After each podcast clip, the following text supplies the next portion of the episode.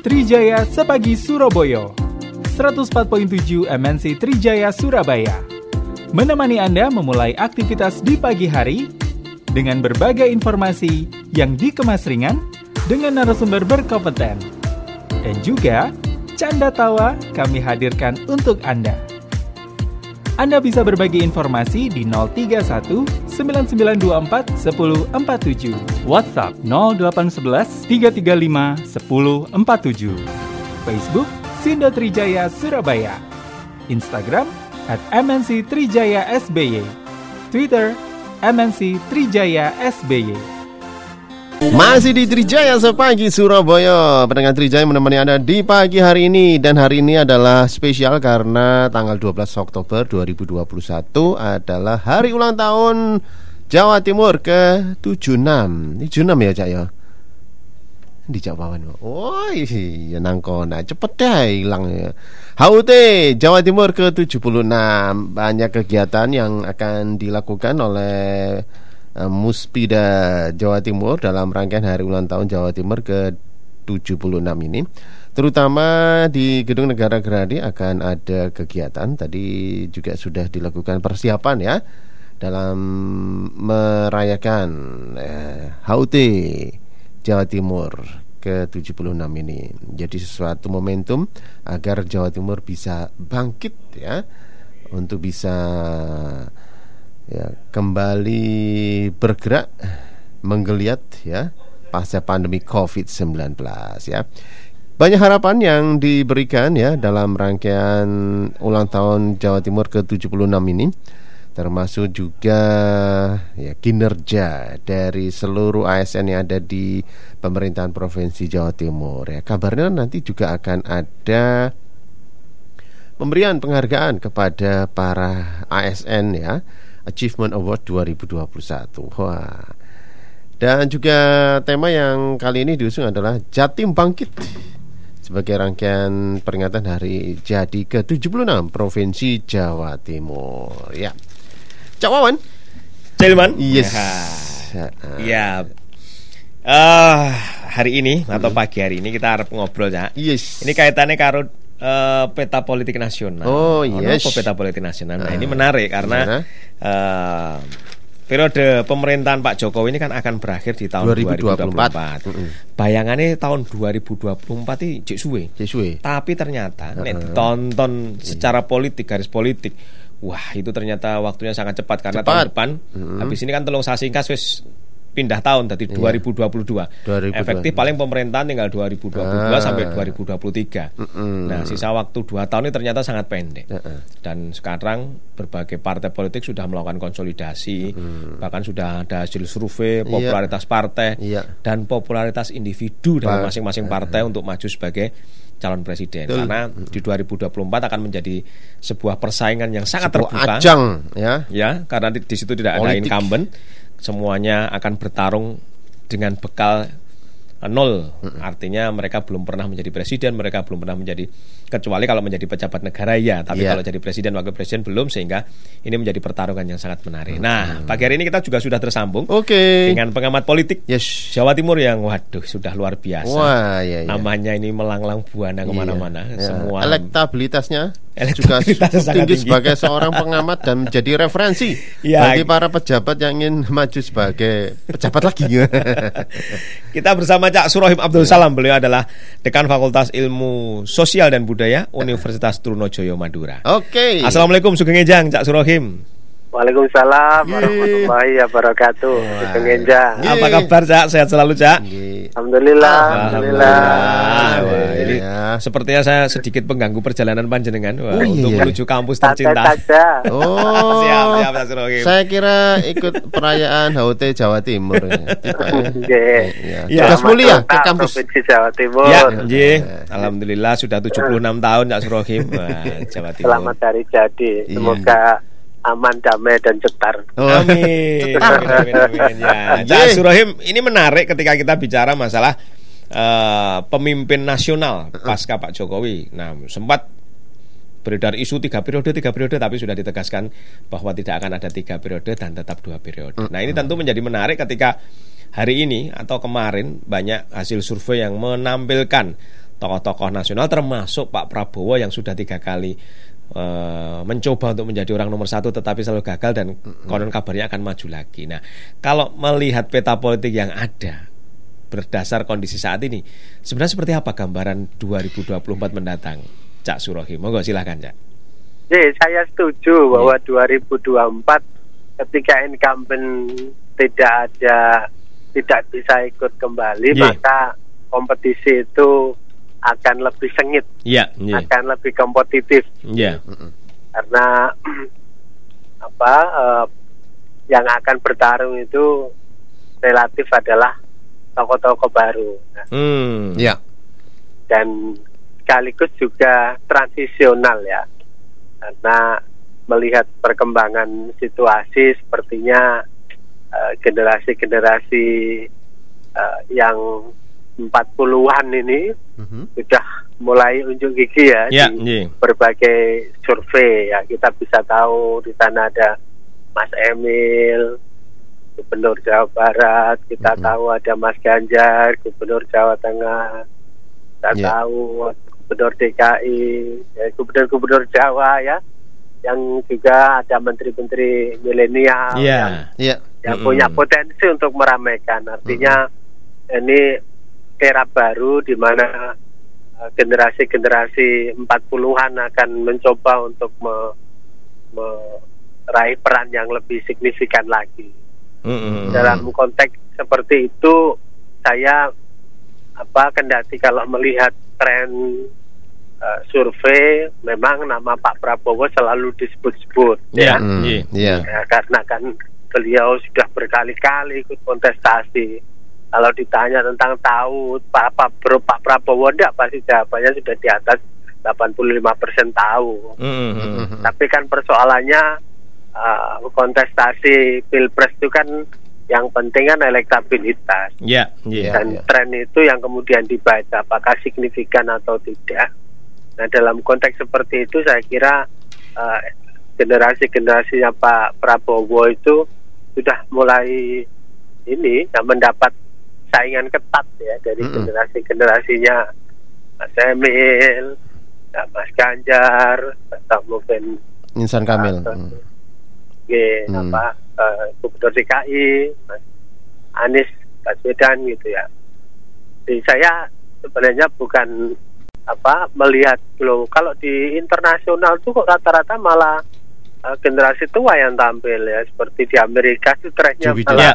generasi tua-tua. Ya, Tapi kalau kita ya, melihat ya. tren di pilkada Indonesia itu justru berbalik fenomenanya. Ya, ya. Justru mana anak muda milenial itu banyak yang kemudian mendapatkan dukungan publik yang signifikan. Hmm, iya, iya, iya, iya, iya. Nah, dalam konteks itu saya meyakini bahwa uh, ada hal unik yang menarik dalam kontestasi besok ini, terutama menyangkut kehadiran tokoh-tokoh muda milenial yang akan meramaikan panggung kepemimpinan nasional. Yeah. Hmm, yeah. Dan saya pikir gubernur-gubernur di Jawa itu kan sudah punya modal ya di daerahnya masing-masing. Jawa Timur tuh sumbangsinya 16 persen untuk nasional. Yeah. Jawa Tengah seperti apa daerahnya Mas Ganjar itu uh, mm-hmm. apa kalau dilihat sumbangsinya bisa 14 persen. DKI yeah. Jakarta itu bisa apa uh, Jawa Barat terutama yang paling banyak ya dengan jumlah pemilih 34 uh, eh, juta. Banten 8 DKI 4 Jogja 2,5 yeah. artinya itu kalau di total jumlah itu pemilih Jawa itu 57 persen dari pemilih yeah. nasional hmm, mendominasi 109, hmm. 192 juta hmm, yeah. sehingga hmm. melihat kontestasi uh, Republik Indonesia ini memang tidak bisa dilepaskan dari modal Jawa itu sehingga hmm. wajar kalau kemudian para kepala daerah para gubernur itu kemudian uh, masuk yeah. dan disebut-sebut hmm. dan di hasil-hasil survei juga kemudian angkanya bisa menggambarkan karena modal tadi itu yeah. mm -hmm. artinya sebenarnya orang menguasai Jawa Betul. ya itu sebenarnya sudah memenangkan kontestasi Republik Indonesia. Ya. Iya iya iya iya iya iya. Iya, iya. Iya. Hmm. Ini kalau bicara masing-masing tokoh seperti itu. Kalau bicara soal parpol, apakah akan mungkin bisa jadi koalisi atau mungkin tidak gitu ya? Karena persyaratan untuk eh, apa eh, pendaftaran calon bakal presiden maupun wakil presiden itu kan ada ketentuan 20% itu. Mm-mm. Jadi ya kita bisa tahu bahwa memang agak sulit ya partai-partai di Indonesia ini bisa bisa sendirian Hmm. kemudian memenuhi persyaratan itu. Hmm. Hmm. Jadi pasti akan ada koalisi untuk mencapai persyaratan persentase itu. Iya. Mm. Meskipun eh, profil dari ketua partainya atau yang didukung sebagai capres ini memiliki elektabilitas yang tinggi ya. Ya, jadi Republik Indonesia ini unik akhirnya ya. Mm-mm. Mekanisme pencalonan melalui partai politik. Iya. Sebenarnya Hmm. sih dari regulasi memungkinkan ya untuk pencalonan jalur individu itu. Tapi ketentuannya masih ter- terlalu berat untuk Ya. dipenuhi. Sehingga jalan yang paling rasional dan masuk akal itu ya melalui partai politik. Iya. Nah, kita semua tahu uh, partai politik itu ya uh, representasi dari apa yang kemudian diputuskan oleh ketua DPP Mm-mm. oleh masing-masing partai. Iya. Hmm. Jadi ketua DPP punya modal yang kuat Mm-mm. untuk merekomendasi calon karena untuk mendapatkan tiket tadi itu. Hmm. Iya iya. Ini iya. menarik. Persyaratannya kan Iya. masuk dari partai politik dulu. Iya. Ketika nanti sudah dapat rekomendasi, baru urusannya dengan voter, Iya. dengan pemilih. Jadi memang ada dua tahap. Iya. Hmm. Makanya berkali-kali saya sampaikan untuk bisa ikut kontestasi di Indonesia harus punya modal dua itu, Hmm. Punya akses yang kuat di partai politik Hmm. untuk dapat tiket melalui rekomendasi. Hmm. Yang kedua kuat di voters.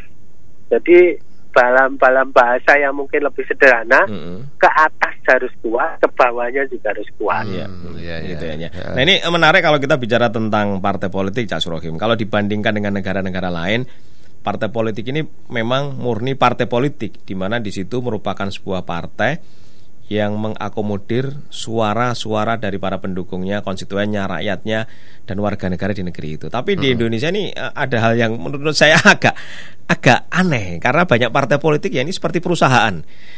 Iya. ada seperti perusahaan itu dulu miliknya mbahnya sekarang diturunkan anaknya dan nanti yang eh, bisa maju sebagai calon pemimpin itu juga istilahnya diproduksi dari dari pabrik itu Nah, harus masih keluarga dekat dan lain sebagainya sementara suara rakyat itu kadang-kadang masih jauh nun jauh di sana masih di belakang gunung seperti Nggak seperti ada gap begitu ya. nah betul sekali Cak antara Ya. kehendak partai politik dan kehendak voters. Ya, Tapi mm-mm. dalam mekanisme pemilu langsung ini kita sudah harus bersyukur ya iya, karena iya, iya. Kepemimpinan nasional tidak ditentukan ansih semata-mata dari Hmm, iya. partai politik, ya mm-mm. tapi masih diberikan peluang ya apakah rekomendasi-rekomendasi pemimpin yang diberikan oleh partai politik itu mendapat dukungan rakyat secara langsung atau tidak. Jadi Iya. saya bers- masih bersyukurnya di situ Mm-mm. karena uh, tidak mutlak ya power dari partai politik bahwa mereka merekomendasikan calon ya, tapi Mm. Artinya kan 50 persen Iya, dan 50 persennya masih ditentukan oleh pemilih Iya, betul, masyarakat betul. Indonesia. Iya, Jadi iya. Hmm. kendati pun partai politik powerful di dalam menseleksi pengusulan Iya, seseorang iya, ya, iya. tetapi kan partai politik juga itu tidak boleh jumawa betul betul karena nanti akan ditentukan eh, sukses tidaknya Iya. oleh voters dan pemilih Indonesia. Iya. Mm-mm. Dengan demikian, apakah partai politik eh, wajib melihat tren elektabilitas? Menurut saya wajib untuk Hmm, apa merekom calon, tapi kalau kemudian elektabilitasnya tidak naik, gitu Iya, ya, tidak bisa iya. naik signifikan untuk potensial menang. Mm-mm. Hampir semua partai yang ikut kontestasi kan tidak, tidak ada yang eh, berharap kalah, semuanya Betul. kan berharap Iya. menang Iya. Mm-mm. sehingga Iya. Sepower powerfulnya eh, ketua DPP pasti dia akan mempertimbangkan elektabilitas Iya. pasti Mm. akan mempertimbangkan eh, skor-skor dan Hmm. persentase-persentase itu Hmm. untuk Hmm. melihat apakah kandidat punya peluang menang atau tidak. Nah, Hmm. di sinilah yang kemudian popularity itu me- menjadi dilema yang kadang-kadang tidak mudah bagi partai politik. Hmm, ya, Termasuk ya. juga Hmm. politik-politik dinasti yang ada di partai politik. Hmm, hmm, hmm. Mereka harus berhadapan dengan realitas bahwa ini pemilu langsung. Ya, iya. Ini bukan pemilu yang ditentukan oleh pemilih partai politik dan ketua umum. Mm, Ini juga mm. ditentukan oleh pemilih masyarakat Indonesia yang kita semua tahu floating mass-nya masih tinggi, undecided votersnya masih tinggi, betul. dan kadang-kadang itu yang membuat rumit. Ya. Bisa jadi orang kuat Ya. secara struktural di partai, Ya, tapi ya, dia tidak punya eh, elektabilitas yang cukup di mata Iya. masyarakat. Ya. Demikian juga kita sering dapat ya Iya. tokoh nasional yang kuat ya elektabilitasnya di masyarakat, tetapi akses tiket ke partainya tidak dapat. Mm-mm. Iya, Nah, betul. makanya itu dibutuhkan eh, dua-duanya Mm-mm. kuat gitu. Nah, mencari sosok pemimpin yang kuat ke partai dan kuat ke voters itu yang kemudian sulit ya Mm-mm. saat ini tidak banyak. Tapi saya pikir itu bagian dari mekanisme alam yang kemudian Mm-mm. harus dilalui bahwa tidak semua orang Mm-mm, akan ya. bisa ikut kontestasi. Iya, iya, Kalau iya. urusan wapres itu eh, ke, ke- keberuntungannya tinggi ya seperti kemarin Kiai Ma'ruf da- dapat tiket wapres itu betul-betul itu di luar dugaan. Iya, iya, betul. Di luar Karena situasi dan politik ya, Cak Kusroib ya. iya, jadi Iya. harus Iya, ada kompromi jangka pendek Nah. supaya tidak ada yang potensial maju di 2024 Nah, itu iya, inilah iya. tokoh yang aman. Nah Iya. kadang-kadang politik kita Iya, seperti itu iya. prak- pragmatis banget, tidak eh, memiliki apa pur- eh, apa progresivitas yang Hmm. bagus ya di Hmm. dalam pertimbangan-pertimbangan Mm-mm. eh, kepemimpinan nasional itu Hmm. akhirnya dipilihlah jalan aman. Nah pilih aja yang tidak mengganggu siapa-siapa dan Pilih yang aman saja ya, tidak Partai menimbulkan ya. hiruk pikuk ya. Artinya Iya. gini Cak Surokim, eh, meskipun ada dukungan deklarasi terhadap salah satu nama itu belum menjadi jaminan untuk bisa eh, maju ke pilpres ya.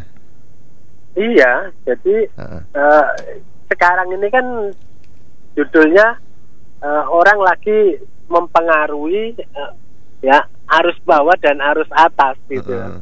Jadi mungkin dengan banyaknya relawan yang apa Hmm, relawan. mensorong-sorongkan Mm-mm. calonnya, kemudian berimbas pada elektabilitas. Elektabilitas itu yang menekan partai. Mm. Iya. Jadi mau tidak mau pasti eh, partai politik ya akan melihat ya elektabilitas itu Eh, tidak semata-mata kemudian jadi seperti misal lah eh, kita kalau mau boleh jujur PDIP pasti pening kepalanya PDIP.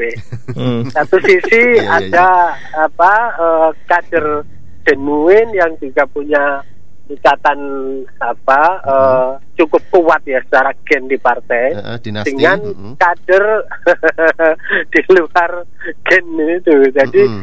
eh, sementara eh, nanti urusan pemilu itu urusan bersama masyarakat gitu loh. Iya. Ya, Iya. tidak hanya partai politik. Jadi itu juga pasti akan memberi tekanan bagi partai politik. Iya, iya. Makanya partai politik kalau seandainya boleh memilih pemilu langsung atau atau usulan partai pasti mereka memilih usulan partai melalui DPR atau MPR Iya, karena iya. re- relatif lebih bisa dikendalikan. Tapi kalau mengendalikan 290 juta. pemilih Indonesia mungkin dari juta Iya. itu sesuatu yang tidak mudah, sesuatu Iya, yang iya. tidak sulit. Makanya saya bilang ya kalau pemilu wali kota gampang lah main money Mm-mm. politics karena Iya. jumlah pemilunya tidak besar. Tapi kalau jumlah pemilunya besar ya seperti Jawa Timur 32 juta, Jawa Barat 34 juta, waduh itu butuh kos Iya. yang luar biasa. Iya, iya. Dan Ca- kita bersyukur ya ada mekanisme seperti itu sehingga kemudian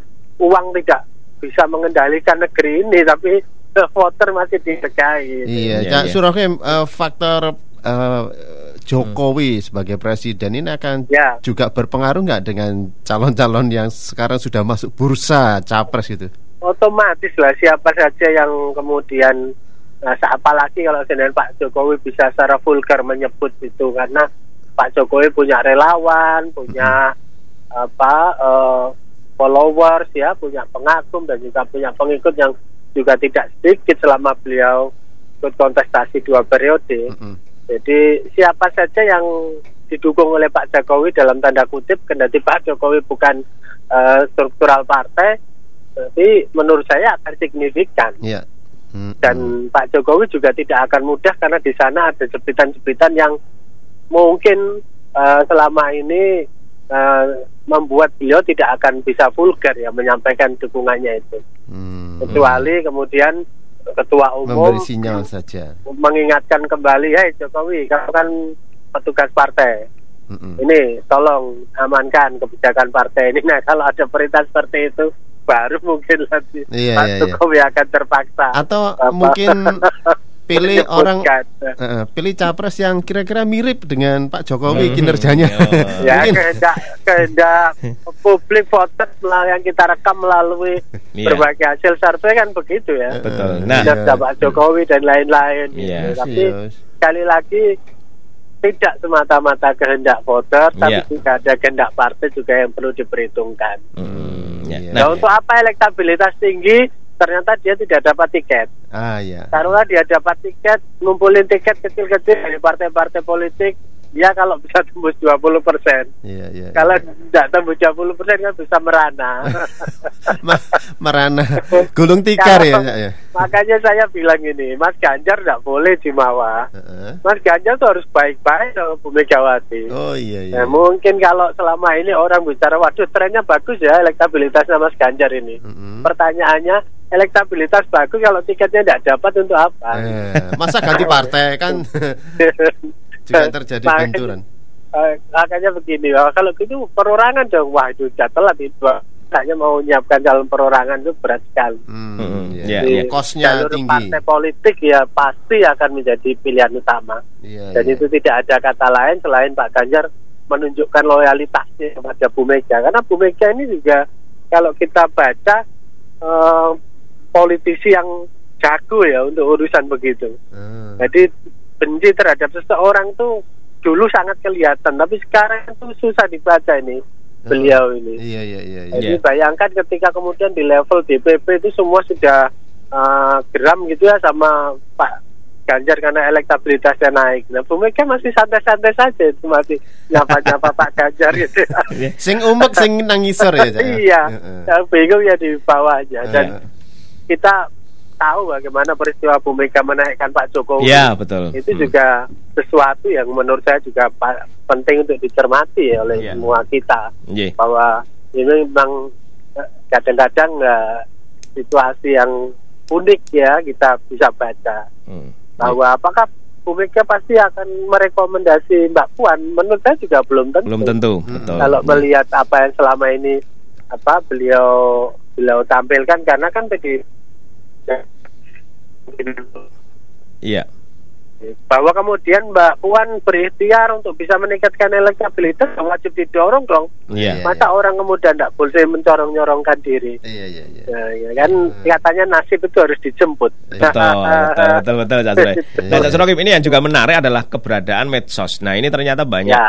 eh, tokoh-tokoh itu yang ada yang tadi tiktokers, ada yang bermain IG dan lain sebagainya. Dan ini ternyata banyak yang followernya itu luar biasa. Dan ketika followernya luar biasa ini, waduh, mereka ternyata juga Followernya menjadi- banyak, usernya Ah. juga banyak, Cak. Nah, tapi ini yang followernya banyak ini menjadi semacam ini ya, apa semacam eh, poin bagi dia bahwa eh, keberadaan dia juga ternyata ini bisa terdongkrak juga dengan keberadaan para eh, netizen karena kita tahu bahwa pengguna medsos di Indonesia ini luar biasa banyaknya dan ini ternyata juga menjadi semacam kekuatan secara individu bagi masing-masing calon. Kalau menurut Cak Suroim gimana ini Cak Suroim?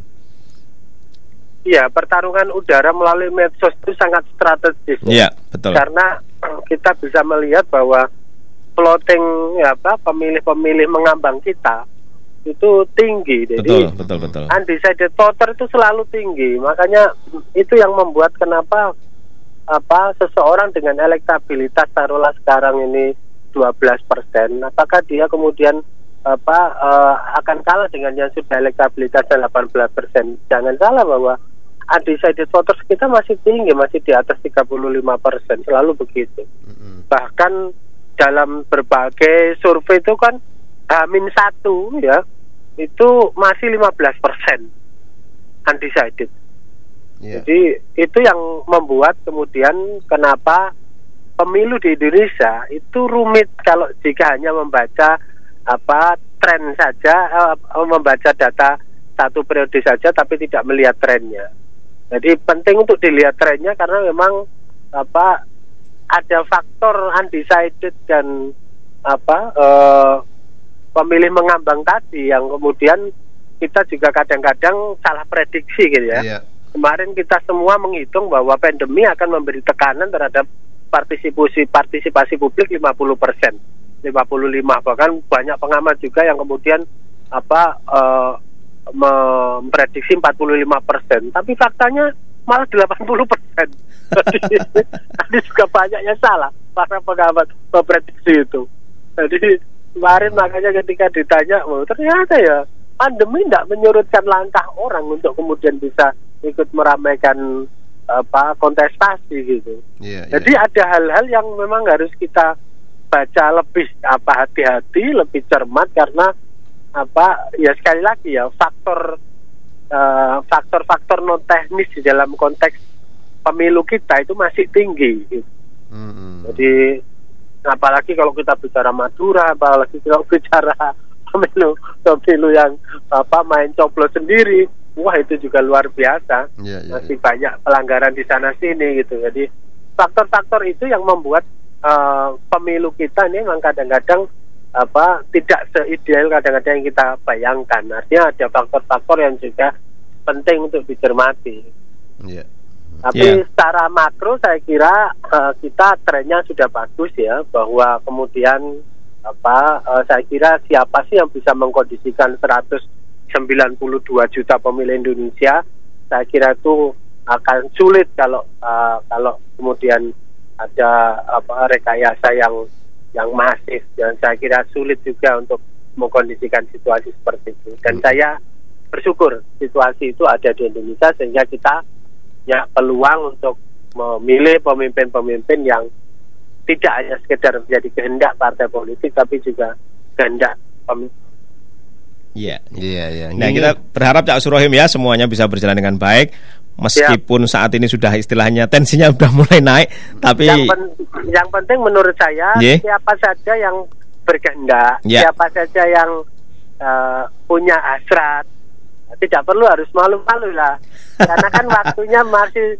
apa berjalan terus gitu yeah. Yeah. dan waktunya harus sosialisasi jangan ditanya malu-malu tapi mau tidak perlu harus begitu yeah, yeah, santai yeah. saja kalau memang punya niat ya tes ombak silakan tes ombak siapa tahu mendapat respon positif dari partai politik dan juga pemilih Indonesia mm -hmm. harus begitu yeah, tidak yeah. perlu harus sembunyi-sembunyi mm -hmm. karena ini format politik dan tren politik serta apa uh, uh, landscape politiknya ini sudah keterbukaan medsos demikian yeah. masif ya media komunikasi yang berlangsung tepat juga uh, sudah banyak jadi saya kira memang harus dijemput ya istilahnya itu nasib itu dan tidak perlu harus malu-malu. Iya, semakin iya. banyak calon, saya kira akan semakin bagus mm-hmm. karena kita akan bisa melakukan tracking, menguji dan juga apa melilai ya kapabilitas dan kapasitas uh, yang bersangkutan. Saya iya. kira itu. Oke, Cak Surogi Matus Bandung sangat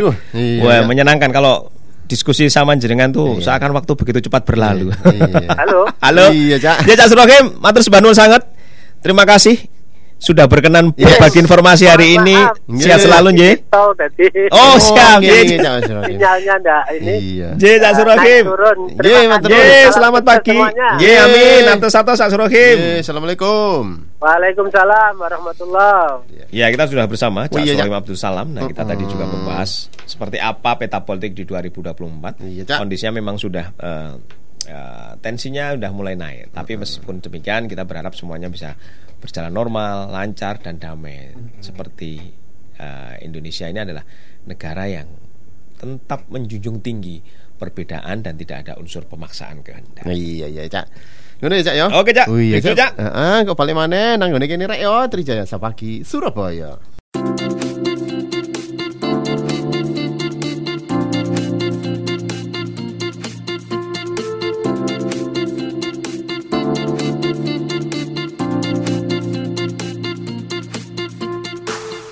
Anda ikuti Trijaya Sepagi Surabaya. 104.7 MNC Trijaya Surabaya. Sampai jumpa esok hari.